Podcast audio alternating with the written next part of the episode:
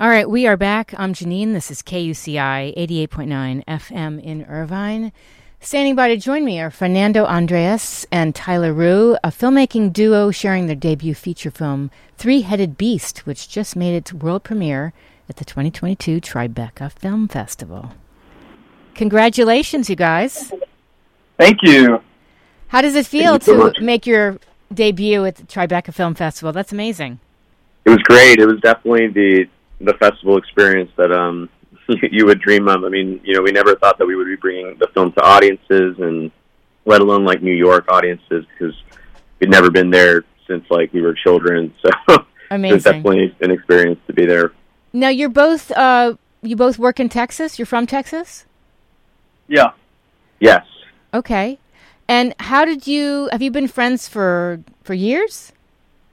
Yeah. So we actually met in eighth grade. so Oh. that's like over ten years ago. Yeah, we started working together, making short films, and um, uh, just after class and with our friends, and and uh, yeah, Have been ever since. So You guys are very lucky. You know, Yeah. to have Yeah, that kind of blessed. bond. Yeah. I mean, you're 24 years old, both of you, right? yeah. Mhm. Where did this idea come for this feature, Three Headed Beast? So Three Headed Beast started as um, it was. It came from my actual lived experience Mhm. in uh, 2020. Um, I had just come out of a long relationship and uh, was um, just in the kind of casual dating scene, and um, had developed this strong relationship with a uh, a man that was a little bit older than me that was in an open relationship with a woman, and that was a very positive experience. And I still have like a fond connection with those people, but um, I brought that kind of strange kind of dynamic to Tyler, and I thought that there was a interesting film in there if we could maybe change some things around and maybe make it a little bit more, um, you know, maybe make it a little bit more dramatically complicated. Mhm. Well, the trailer certainly is. I- Yeah, It's no, a good thank you. trailer. thank you. Thank yeah. you. Do you want to give us a quick summary of the film? Yes. So, Three Headed Beast is the story of uh, Peter and Nina, who are a older millennial couple in an open relationship in Austin, um, who have so far enjoyed a very healthy and open relationship. But um, Peter has actually formed a very intense connection with Alex, a younger man who has developed very strong feelings for Peter. And so the film follows one summer in all three of their lives as they and all, all their intersecting uh, fears and desires and loneliness just kind of collide against each other. Mhm. Um, and the movie is told without, um, for the majority of the film, without any dialogue. Wow, I didn't know that. Yeah. Why did you uh, decide to do that? I mean, it's very powerful. Powerful choice. Yes. So, well, if you take away dialogue, then that just enhances uh, the other elements in your film, of course, um, which for this film is uh, body language and uh, emotions and faces and music and uh, location, scenery. And the film uh, is also about the lack of communication that's happening between these characters and how um, a lot of these problems that these people are in in the film are caused by the fact that they're not talking to each other. So, um, in a way, the dialogue, the lack of dialogue, kind of serves that theme, and it also helps the film kind of stand out in a stylistic way because the other elements of the film come come through. And you have to be a very strong actor to pull this off. Certainly. Yeah, we were very lucky to get three cast members who were very open to the the kind of experiments of the film and nailed it as far as the physicality and being on the, the right wavelength and frequency for the project. And then tell me about the response to the film.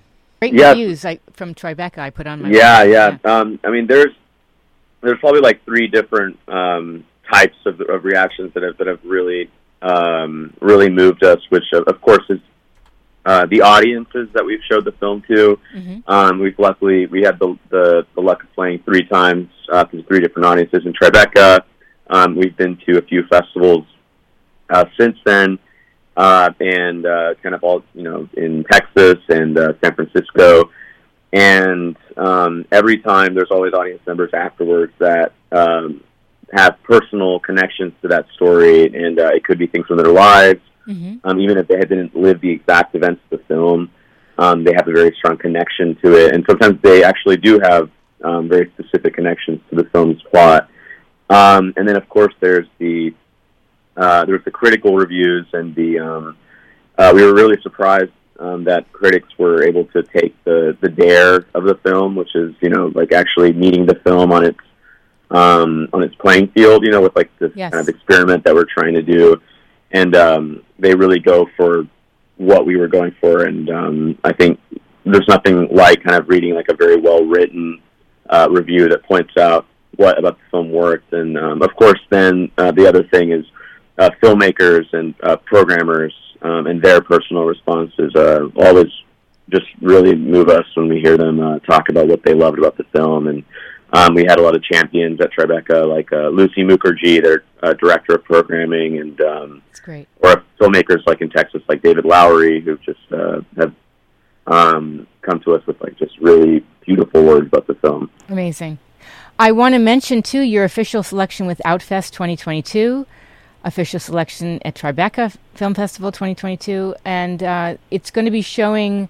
The LA premiere is going to be screening Tuesday, uh, tomorrow, the 19th at 9:45 p.m. at the DGA, DGA Theater, 7920 Sunset Boulevard in LA.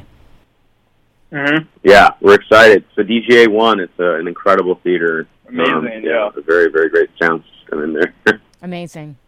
And uh, so, have you were you coming to LA often, or you was this your first time in a while? So I've I've been in LA um, a few quite a few times mm-hmm. uh, to work on um, just uh, paid like editing jobs and stuff like that, and um, I think uh, again just mainly for work, never with the film for a festival. Yeah, first time being here with the film definitely feels different than traveling for other gigs and stuff. So it's very exciting and meeting other filmmakers. Um, Outfest has been great for the kind of mixers and stuff they provide, and also a amazing lineup of films that we're very happy to be a part of. By the way, how long is the film? It's 83 minutes. 83 minutes. Any plans for doing shorts, or you have already have another feature in mind? That's a good question. Um, yeah, usually every, everyone just asks about the next feature. Uh, yes, we want to make a feature right away. Um, but uh, you know how, how that stuff can take a little bit I of know. time. Yeah. And uh, we, as much as we love the festival circuit, um, you get antsy sometimes as a filmmaker because you you want to be, um, and you know that's not to be talking about. We don't enjoy doing press and, and enjoy promoting the film, but yeah, you you just want to get on set as soon as possible. Yes. So. Um, I think the techniques that we learned on this film for making something cheaply and mm-hmm. quickly um, and doing it on a feature length film um, kind of made the idea of a short film uh, um, seem a lot more like a no brainer of a thing to do in between projects. Um, yes. It's just a question of the script, you know. So sure. we have a, some feature scripts we'd really love to make next, but uh, yeah, I mean, a short definitely could be in the works soon. I wanted to ask you too. At what point in the pandemic were you working on this film? We uh, so in 21, uh, at the very beginning of 21 was when uh, I really started to get that uh, that urge of like, okay, I can't do this. I can't. I can't be sitting on the couch watching movies all day yes. anymore. Like, uh, I need to be um, and working the day job. Like, we need to make something. It can be a short. Um, it could be a music video or something. And um, so yeah, it was March 2021. Uh, I think we had all gotten the, the vaccine at that point, um, and we were like, okay, let's do like a short music video, and uh, Tyler and I were the only crew on that, uh, with uh, an actress who was the dancer, and we were like, oh, okay, we could do a short like this, and then we planned the short, which was Three Headed Beast, but then once we had the actors cast and we had um, some some scenes planned out, and we had some savings put aside for it, we were like, we don't, do we really want to do a short, or maybe do we want to try out just doing like a very run and gun, you know, mumblecore quote unquote feature. And uh, uh, yeah, I mean, by June uh, June of 2021 was when we actually sat down to write the feature script, and then we started writing, and uh, we were shooting in July 2021. So yeah, it's been a year since we started, uh, um, almost a year since we started sh- uh, shooting the film. Amazing. And you've done a lot of stuff virtually as far as press and interviews and things like that? Yes, yeah, yeah, a lot of virtual press. Um, but luckily, uh, yeah, I mean, luckily, all these in-person screenings. I mean, we can't, you know, thank our lucky stars enough that we've had the the and I just know that so many people had their virtual premieres and virtual festivals, and um, there's nothing like getting to show your film physically. Definitely. Were there any uh, challenges along the way as you were doing this? I mean, you guys seem pretty tight as far as your friendship, but did you have like some road bumps along the way getting this done? Certainly. I mean, making a movie with uh, two, sometimes three, sometimes four person crew, definitely a lot of challenges and a lot of sleepless nights and long 18, 20 hour days, but ultimately is worth it. And I think anyone making a film, no matter the size and resources, it's always going to be challenging because the universe sometimes does not want your movie to be the way you want it, and you've got to adapt and change. And I think shooting for the schedule we did with the actors we did, we were very grateful to have collaborators that were so game to uh, roll with the punches and stuff. As scheduling and different things just were challenging, but yeah, par for the course for kind of indie filmmaking. How does it feel to be producing a film of this subject matter? I mean, we're in 2022. People are a lot more open and accepting, but I'm sure years ago you probably would have thought, "There's no way I would have done something like this." Yeah, of course, and it's weird. I, I, I, and maybe that's just our privilege as I'm um, having grown up in a little bit more of like a progressive time. But um, I think more so it's the idea of making a film that presents maybe like a not as flattering view of, of, of these kinds of relationships because we wanted to show like the truth of um, that not all you know non-monogamous relationships will go off without a hitch. Yeah, and that uh, that that they just like any other relationship need communication and need um, proper you know consent, proper uh, honesty between all parties for them to to be um, successful. And I think uh, you know that there is like a strong um, aversion to like very sad or like negative kind of stories about either non-monogamous or queer relationships. But we mm-hmm. wanted to. We weren't thinking about making a negative version of it, but we wanted to make one that was frank and honest, and maybe didn't show it um, in a very glimmering light. You know, he wanted it to be kind of uh, I don't know, real, true, true to yeah. life, raw the, and real and honest. That, mistakes yeah. that happen. Yeah. yeah. Anything else you'd like us to know about the film?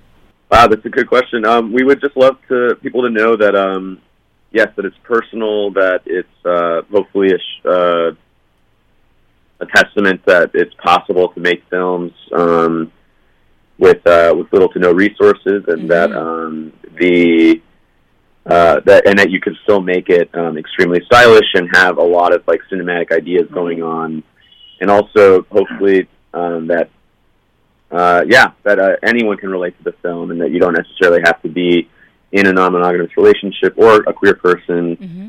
um, or an, a fan of experimental films to love this film, like or to connect to it. So um, we hope anyone that likes a good movie will uh, come out and um, uh, try it for themselves. And I want to let listeners know I put the link to the trailer on the show blog, which is getthefunkoutshow.kuci.org. Amazing. Yeah. Amazing. Thank you so much. My pleasure. Thanks. Thank you so much, and congratulations, Fernando and Tyler, on Three Headed Beast. And again, it'll be showing tomorrow at 9:45 at the DGA Theater in LA, Tuesday, July 19th. Thanks again. Congrats. Thank you, Thank you very much. Take care. Bye bye. If you missed any part of this conversation, it will be up within an hour after I wrap, which is coming up shortly. Sheldon Abbott is standing by at the top of the hour with Cure for the Blues. Uh, we're going to listen to a, a, previous segment I did, and then that's a wrap for me. Again, if you want to find out more about my show, visit the show blog at getthefunkoutshow.kuci.org. Happy Monday, everyone.